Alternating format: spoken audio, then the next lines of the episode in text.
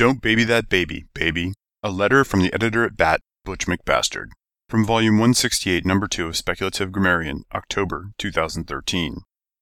Despite the attempts by those who study the phenomenon to dress it up in jargon as caretaker speech, cutesiness as motherese, or with TLAs like IDS or CDS, infant or child directed speech, baby talk is still baby talk. And frankly, as a linguist, I'm insulted that you think I'd fall for that kind of whitewashing of such a despicable practice.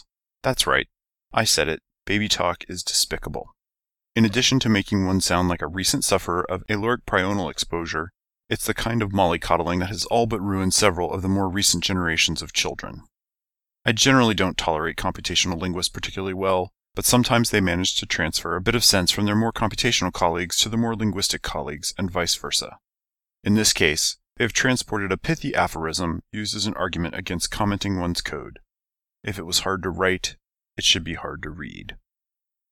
The idea being that until you've done the work to understand a program on your own terms, you have no right to be mucking around with it.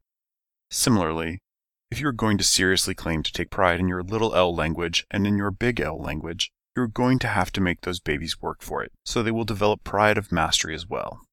This statement applies equally to freshmen in Linguistics 101, but that's another story.